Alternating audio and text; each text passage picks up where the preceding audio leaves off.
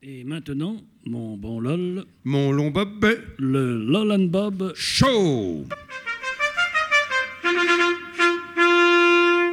Grève des autobus à Bombay. Non. Si, Morgan.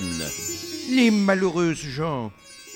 Pensez, une ville de 12 millions d'habitants sans transport en commun. L'attente doit leur paraître interminable. Ah oui, mais la seule profession que ça réjouisse, c'est joueur de sitar.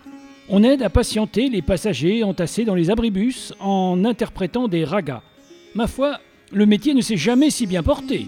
Et, et tout ça juste parce qu'il n'y a plus de bus. Juste. En somme, notre musicien est ravi sans quart.